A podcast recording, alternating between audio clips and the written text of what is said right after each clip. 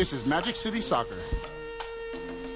This is Magic City Soccer, bitches. Este es el fútbol de la ciudad mágica de Miami. This is Magic City Soccer. This is Magic City Soccer. Let's go, Miami FC. Woo woo! This is Magic City Soccer.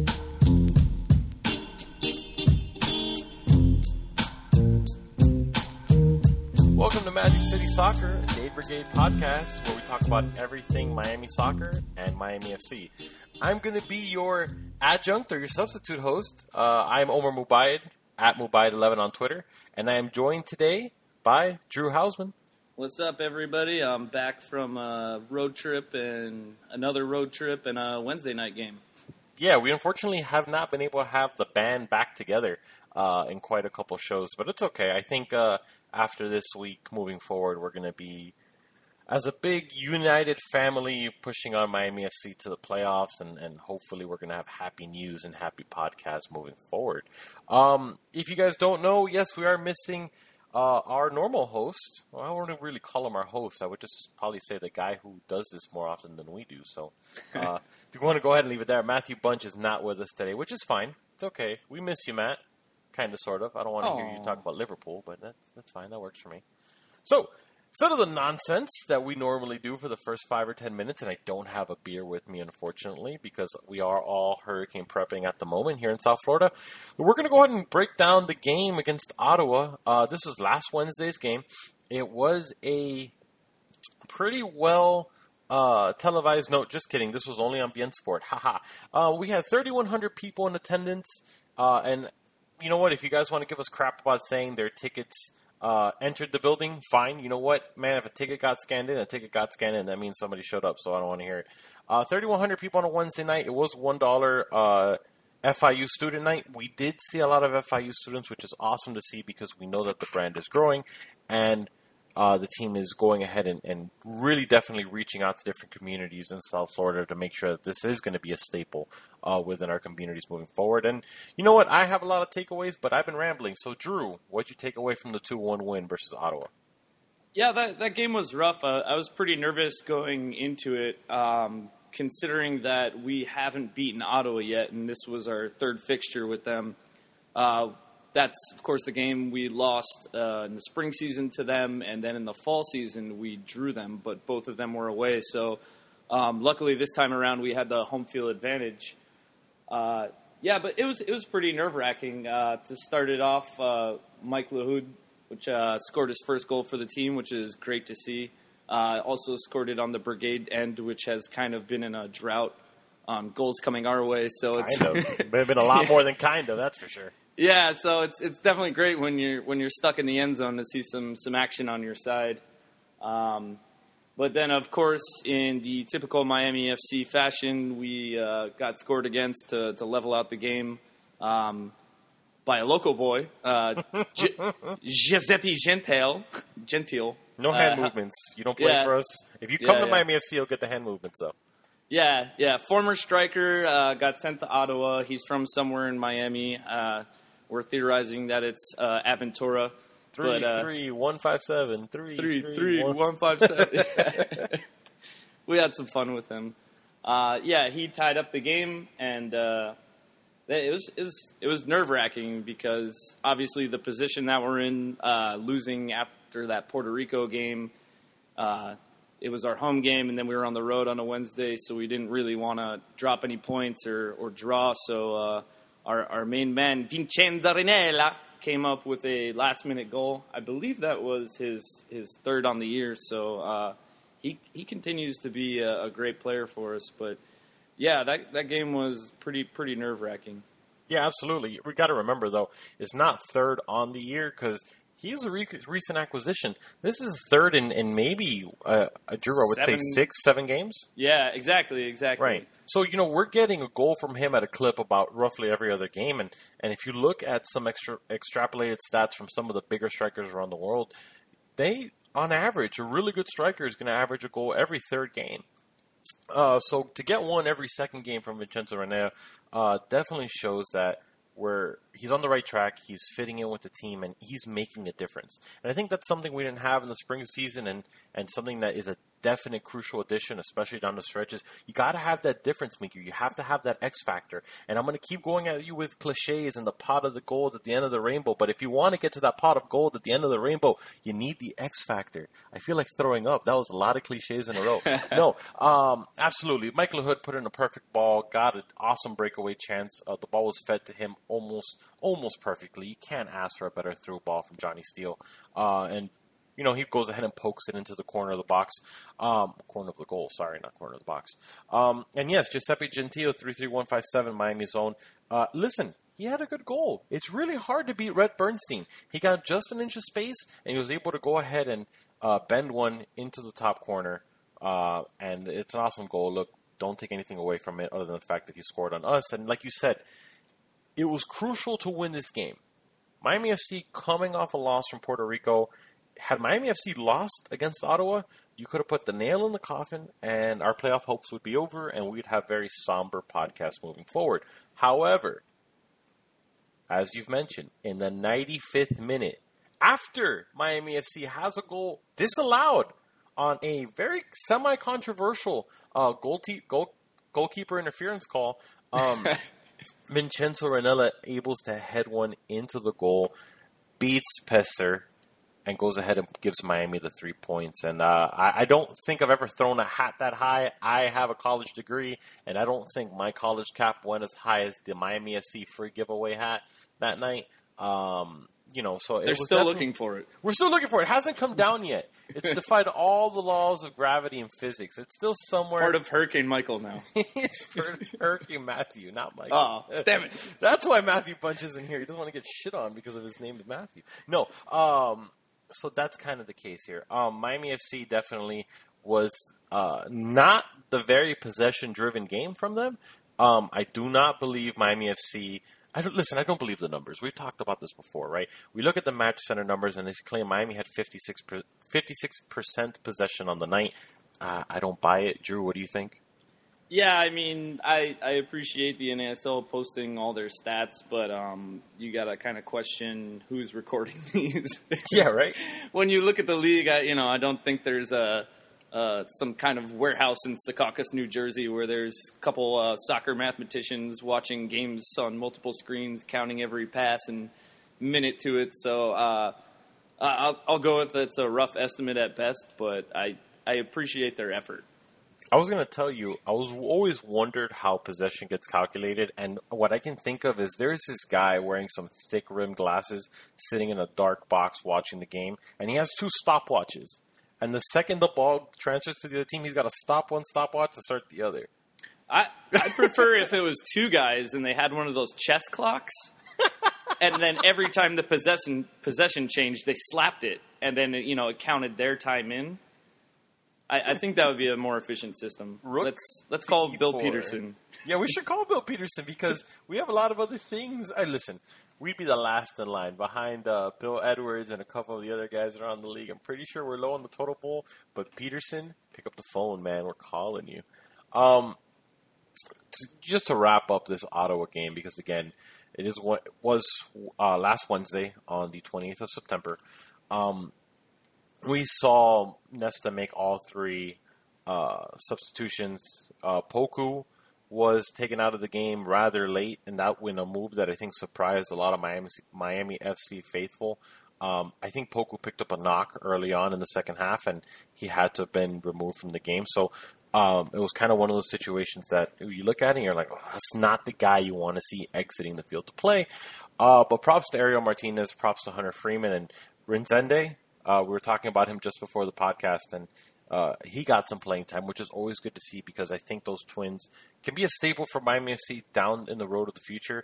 Um, they definitely have the intangibles to be good players in this league, uh, and I think just they need more playing time. They need more minutes, um, and as they get more minutes and as they go ahead and, and find their footing with this team, I think they're going to be a an interesting duo to watch. Not to burst the bubble, but I think t- only one has actually gotten any minutes with the team. Yes, I think I the, the other. um, but but speaking of getting knocked up towards the end of the game, I kind of noticed uh, Who's getting knocked up? What? well- Somebody's pregnant? Yeah, yeah. um, apparently, uh, Super Super Dario looked looked kind of frustrated, hurt towards the end of the game. Um, it, it was kind of it was kind of weird because at the he didn't look to be putting his all in, and kind of looked like he got a couple kicks to the shins. But um, at the same time, he's our our leading goal scorer, and he's he's come through a lot. But he's fresh off injury, and he just looked pretty worn down towards the end of the game. So. Yeah, I, I, can't agree with you more. And, and moving on And- now over to go ahead. No, I, I was just saying it, it's one of those situations where you don't want to see him getting get taken off because how well he's done, but at the same time, it's you know you got a Wednesday game coming up. It was just it was frustrating seeing it. I mean, you could you could see his visible frustration. Right. Um, speaking of which, I don't know his name, but the Ottawa goalkeeper. uh, Pfizer or Fa- Facer, I think. I'm sorry, I can't pronounce the name, but it sounds like that prescription company. So Yeah, yeah. Uh, he was flipping his shit during that he game. was. He was. I don't know what was I don't know what was going on with him in the back line, but uh, at certain points in the game, I, I, I, I can only describe it as he was doing Hitler hands, where where he was just shouting at his defenders and like bringing his arms up like parallel to the ground and then just punching them to the side of his body over and over again. Right. And then it, after after it was said and done, when when Ottawa finally lost, at one point it looked like he was going to punch a defender. He was probably trying to punch that Justin Bieber imitator at left back. I, I don't recall his name. I think it was Tissot, but uh, I'm pretty sure he was gunning for him. I've never seen a goalie so mad ever in my life. It was just kind of ridiculous. I, I mean, I don't, I don't know what was going on there. I- yeah, it was it was bizarre. Uh, definitely not a friendly interaction between his back four and and and himself. Um, I, I'm not sure. Listen, did Miami FC get a lot of opportunities or possess the ball a lot in the technical area? I wouldn't say so, but there were chances. So maybe he was yelling more about the clearance of play and not getting the ball up to the midfield in a certain situation or not getting the pass off to the right number. It could have been a multitude of things, but I agree with you. When in the second half, when he was guarding the goal on our end, uh, I'm sorry, first half. My apologies. Um, it w- it was weird. It was weird because he was yelling. He was very emotional with his hands and, and trying to direct play one way and another, and it was Just say Hitler handing it. he was Hitler handing it, man, or maybe Trump handing it. I don't know. I'm not It was sure. weird. It was weird. There- Super weird. There was a there was another strange point in the game that I picked up on uh, when I think uh, the the ball went out and they called it uh, uh, a corner as opposed to a goal kick. It looked like kind of Vega tipped it off his fingers, but there was like one point in time when the when the ref took the ball to, to, put it over towards the corner and Vega came up and like grabbed the ref on the shoulder, and, Yeah. and just like everybody went silent, like the whole Dade Brigade and and all the players just like stopped and awkwardly looked because that, that game was so poorly refed. There was just all sorts of problems with the refereeing. So like I think at that point in time it was just kind of anything can goes like anything can go like at that point in time he could have been ejected or, or Right. you know the ref could have shrugged it off. Thank thank God the ref shrugged it off, but it was just one of those moments where like I don't know, to me it just like frozen time where it's like oh Right. take your hand back real quick. Yeah. Take your hand back real Yeah, quick. I, I don't think in any league around the world you should be making contact with officials. It doesn't matter what sport it is. Uh, incidental contact, fine. Uh, trying to reach out and put a hand on their shoulder to speak with them, uh, it kind of crosses the line that we've seen in, in you know in terms of sport. Um, Yeah, it's just a matter of like in, interpretation from the referee at that point. Right, But, right. but by the way, he was interpreting the game of soccer that day. Uh, that could have gone pretty either bad. way. It was pretty bad. Listen, it, it, we've seen this, and it's been argued by Tampa, Bay, and we're going to talk about Tampa Bay in just a second.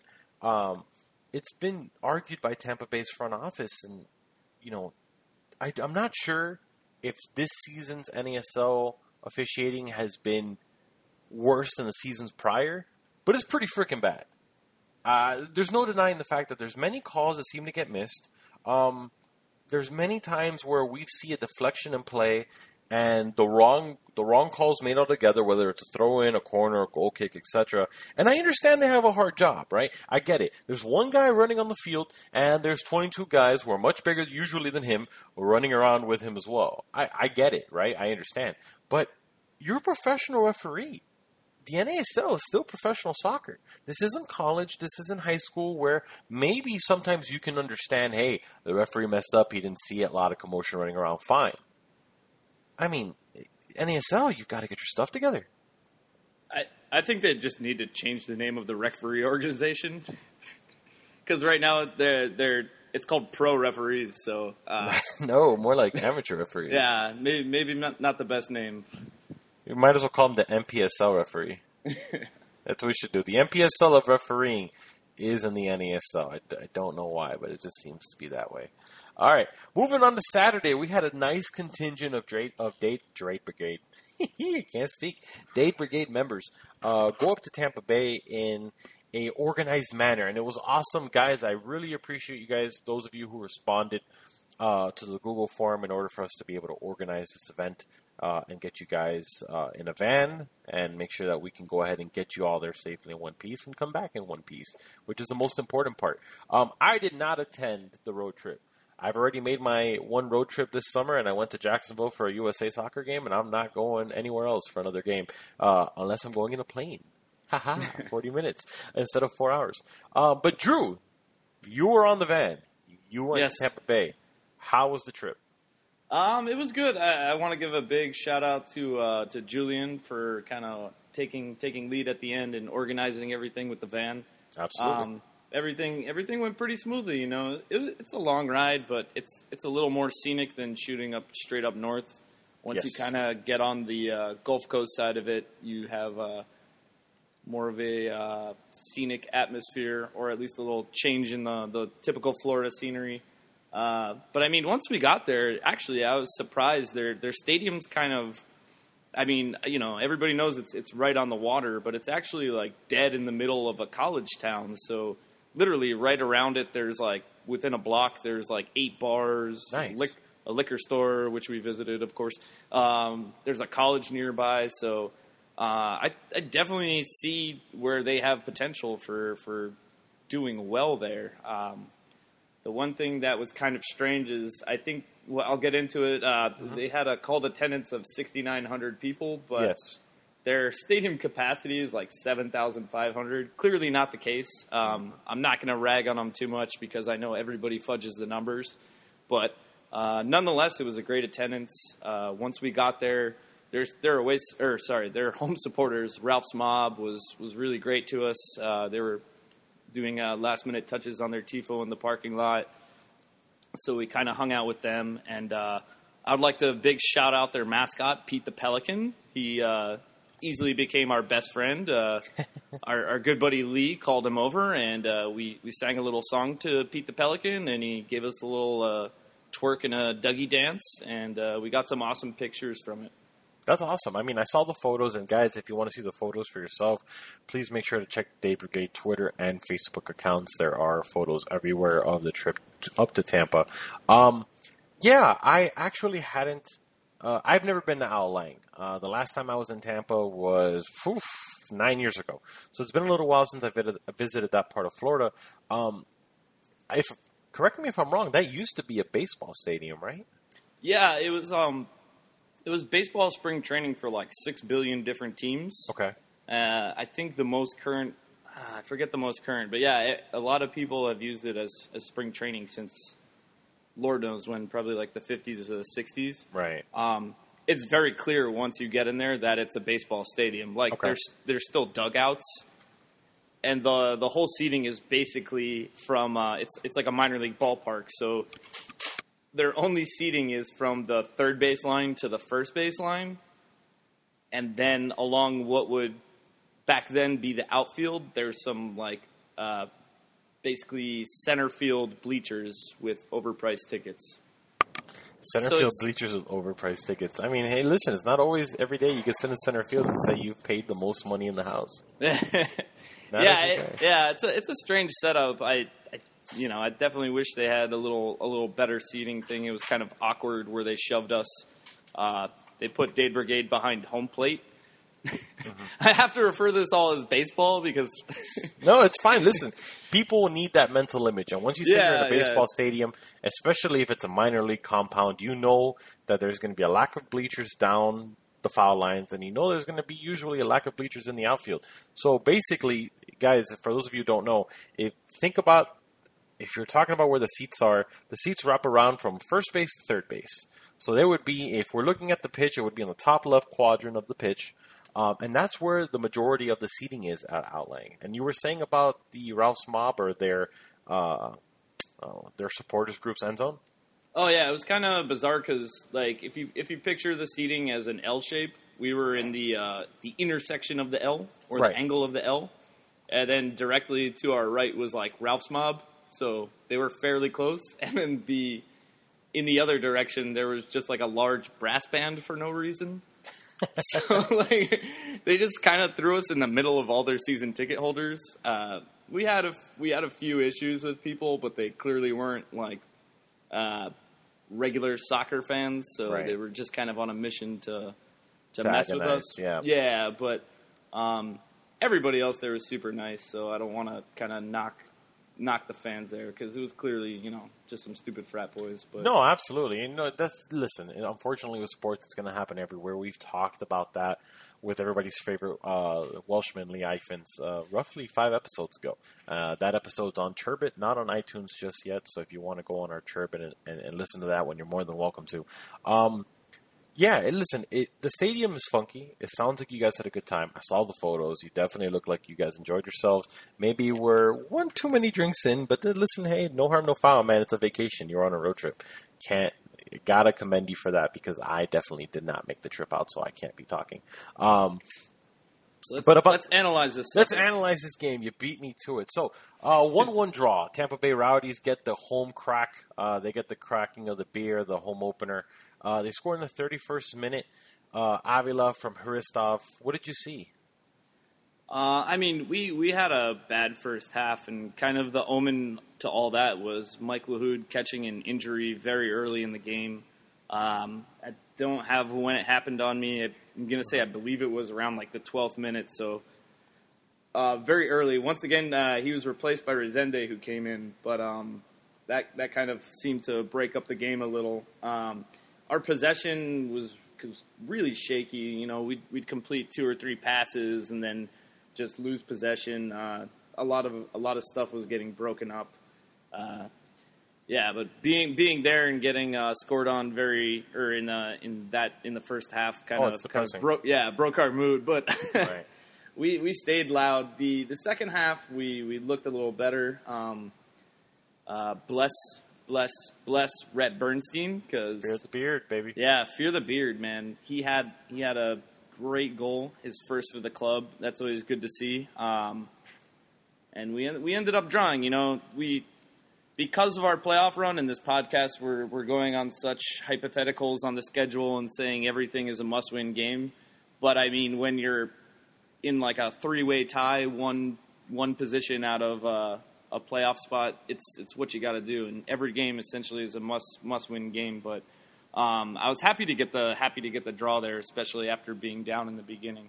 Yeah, absolutely. You know, we've always talked about it that we're looking for home wins and road draws. We're at the point where this may have been the last road game that you would accept a draw from.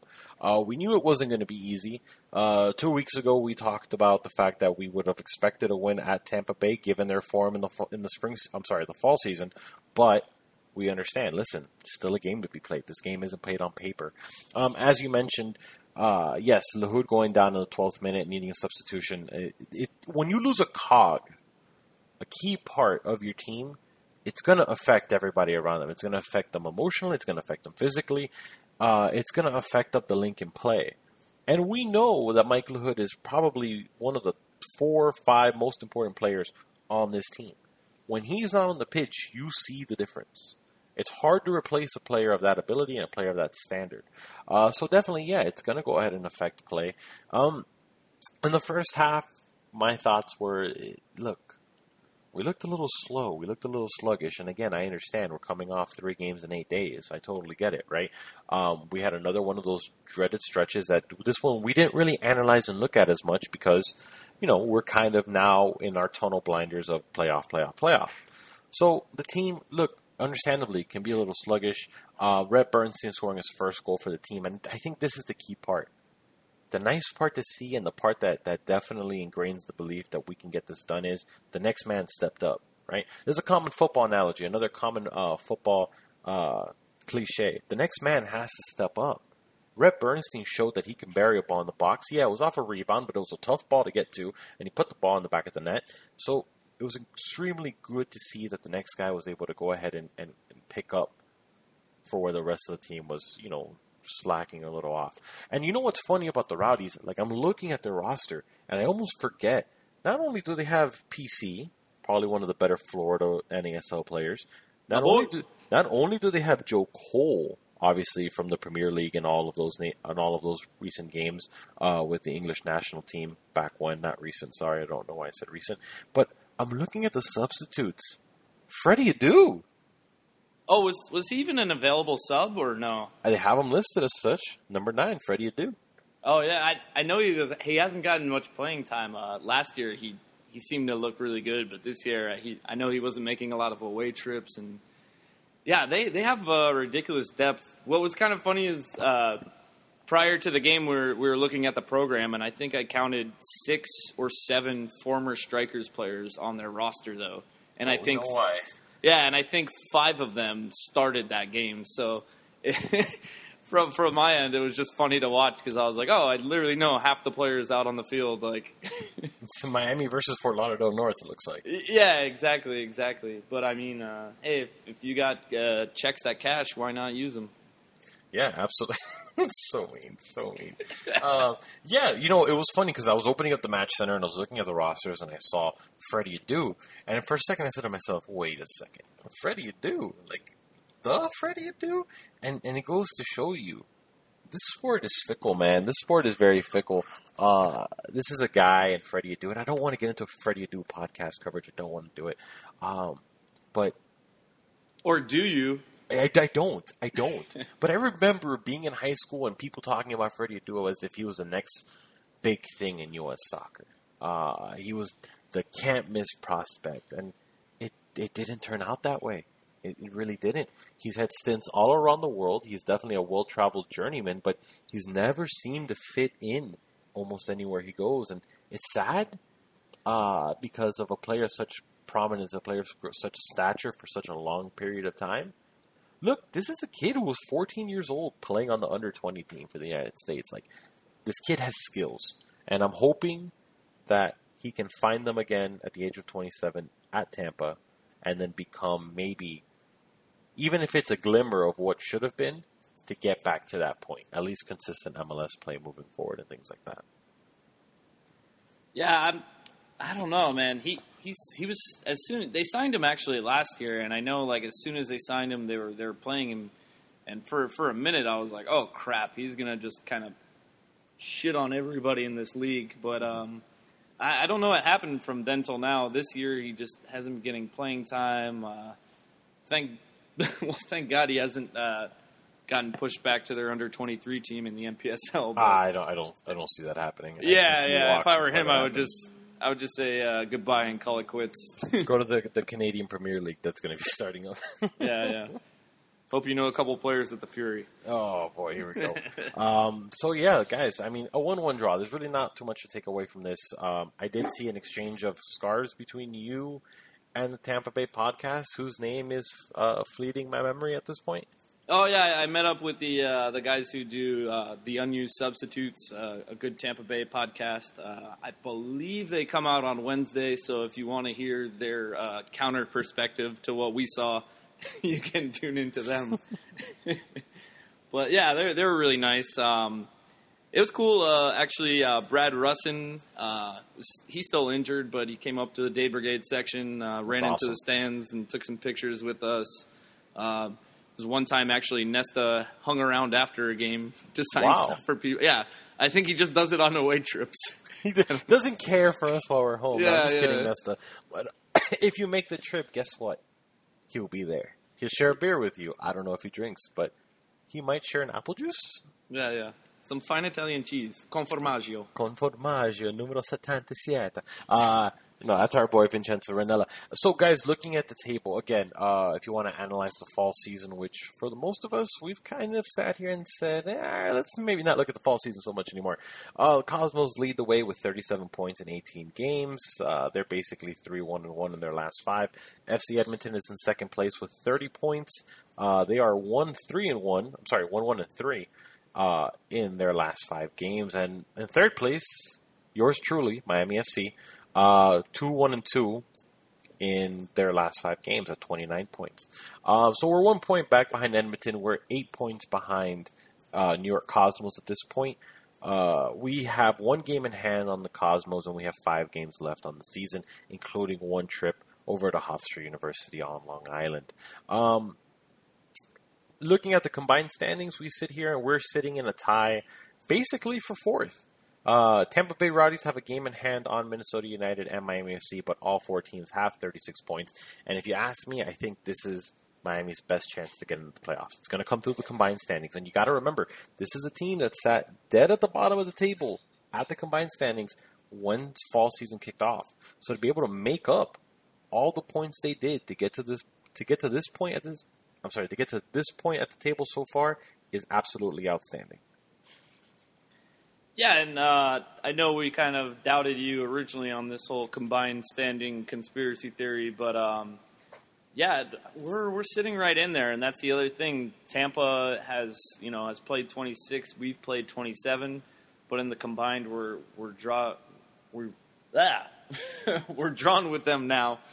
But um, you know, Minnesota's right there, Cal- Carolina's right there. Uh, which brings us to our next game is OKC is two points behind, so it's it's still very very tight. Yeah, it's definitely tight. Uh, this whole season was going to be stress stressful for us uh, if it was going well. If it wasn't going well, it wouldn't be stressful because we know where we'd be. We'd be out of the scenario and out of the pictures to begin with. Before we go ahead and talk about Rayo OKC, Rayo OKC who's coming into town on Saturday, and yes, guys, we have a full turf field. We don't have to worry about owners taking things away from the field. But the Tampa Bay Rowdies play Minnesota United tomorrow on October 5th, or today if you're listening on the morning of October 5th. That's a scary situation for Miami FC to be in scenarios are the following. Minnesota United wins, now you're three points behind Minnesota United with a game in hand. Okay. Not terrible, but you don't play them again. If Tampa Bay Rowdies wins, now you are three points behind the Tampa Bay Rowdies, and you're even in games. Not terrible, kind of not what you want to see because you still play Tampa one more time, so that's a six point swing. You don't have to worry about it. But I think this is the best scenario you need United and you need the Rowdies to have a 1 1, a 2 2 as nil nil draw. That's going to be the best scenario for your Miami FC because now both teams move up to 37 points. You now have a game in hand on Minnesota. You still play the Rowdies once. I mean, that's going to be the best situation to have. So I think a lot of eyes from South Florida, a lot of Miami FC faithful are going to turn on the TV and watch that match because it's it's going to be important. It's going to determine a lot of what Miami FC has left to do in their final five games of the season to see whether or not they can clinch that fourth spot uh, in the combined table. Yeah, for sure. This this game is going to be clutch, and uh, the, the, draw is obviously the best thing we want to see. Um, yeah. yeah. it's hard, man. It's hard. Yeah, it's tough. Well, another thing, uh, just to go back to Tampa, was I was surprised. You know, obviously this is our first year in the league, but um, with with that game we played Tampa, I think if they beat us, they would have won uh, the Coastal Cup. And since we drew them, they did not win the Coastal Cup, but they're still in first place. And I was kind of surprised to see how intense their fans were to win the Coastal Cup, which are I they mean, or are I, they not? I know they're they're very uh, they're very uh, intent on winning it, which is kind of weird. You know, it's I mean it's just been them and the strikers forever, and then the Armada recently in, and now we're the new kids on the block. So, uh, but it was just strange to see where it was more. You know, I think I heard more talk about the Coastal Cup amongst them beside uh, instead of the combined standings or the fall standings, which was kind of weird because in my mind I was just like, no, I'd, I'd rather make the playoffs, you know. yeah, listen, absolutely, I agree. But if you're not going to make the playoffs, you might as well fall away with at least one cup and if it's the Coastal Cup, it's the Coastal Cup. But it's nice to know that other teams around the league know what the Coastal Cup is to begin with. Um, so again, our next game is going to be against Rayo OKC. That is Saturday night. It is an eight o'clock kickoff. If you are not attending the University of Miami versus Florida State football game, your ass better be at FIU Stadium for this soccer match. Uh, again, as we've said recently many times, it is the most important game of the season. Uh, Miami FC definitely needs to come away with three points. We've talked about Rayo OKC's problems with their ownership, but this is still a formidable group. We know the roster that they have on hand, uh, you know, led on the way of big names like Samaras. Um, look, Miami FC needs three points. Uh, we can go and sit here and, and, and analyze it till we're blue in the face, but the end result needs to be the end result.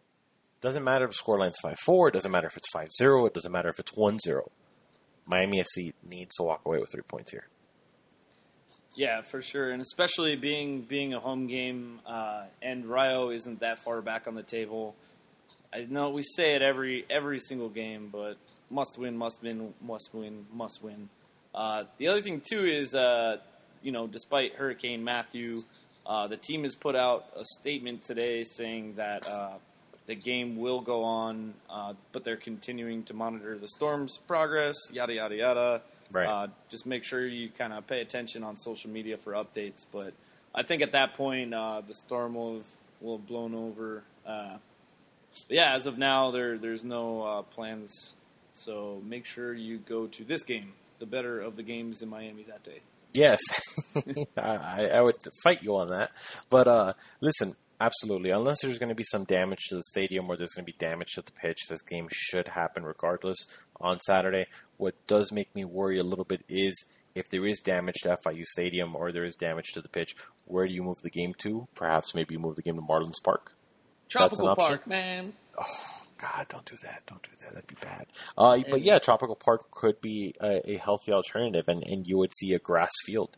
Uh, the game would be played on grass, so it would be definitely uh, a nice change for both Rayo OKC and Miami FC, and Bloody Shambles, who still thinks turf is the worst thing invented, although Indy 11 play on turf. I don't know. Um, No, it's it's just our lines. It's just our lines. it's just our lines, just our sidelines. All right. Well, listen, guys. We've talked about the last two games. We looked at the table and we went ahead and uh, previewed Rayo OKC. Drew, do you have anything left to add? Um, yeah, we still don't have a winner, right? We don't have a winner, believe it or not, because uh, a we didn't score a goal against Puerto Rico, and B nobody thought Mike Lahoud was going to score the opening goal, and I don't think we got any entries in for the Tampa Bay Rowdies game. So if you're still listening to this crappy podcast, we need to remember that we have a twenty-five dollar gift card on the line from Soccer Locker. What we need from you is the following. When you see the tweet mentioning this podcast and kind of distributing it and announcing its release, you need to reply to that tweet the first person who gets the name correct, and again, you have one entry, so if you give us five entries in a row, we're only going to take your first one. The person who puts the right player to score a goal, Miami FC or Rayo OKC player, whoever scores the first goal is going to win that $25 gift certificate to Soccer Locker.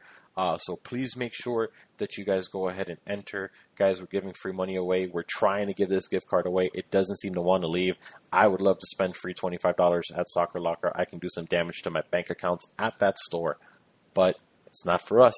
It's for you guys. It's for the people. It's for the people, my friend. It's for the people. So again, uh, remember, always go ahead and visit us at dadebrigade.com.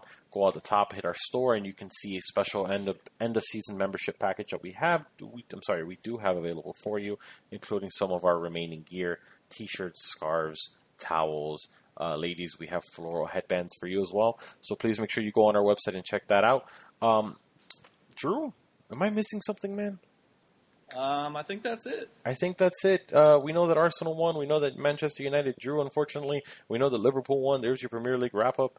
Uh, I'll La let you get away with that. uh, yeah, that's fine. La Liga, I don't know. I don't watch it. I don't care. Uh, MLS, eh. Orlando City's not very good. So that's about it. So for Drew Hausman Y- yep. and for myself, Omar Ubai, it's a pleasure having you guys. It's a pleasure hosting this episode. Uh, follow us on at Magic City Soccer. You can find Drew at its house. Is it its Hausman? LOL. Yeah, yeah. No Ian Houseman. No, he in Houseman. He doesn't sell you houses. And again, I am Omar Mubaid. Thank you so much for joining us at Mubaid11 on Twitter. Guys, go Miami FC. Go Miami Soccer.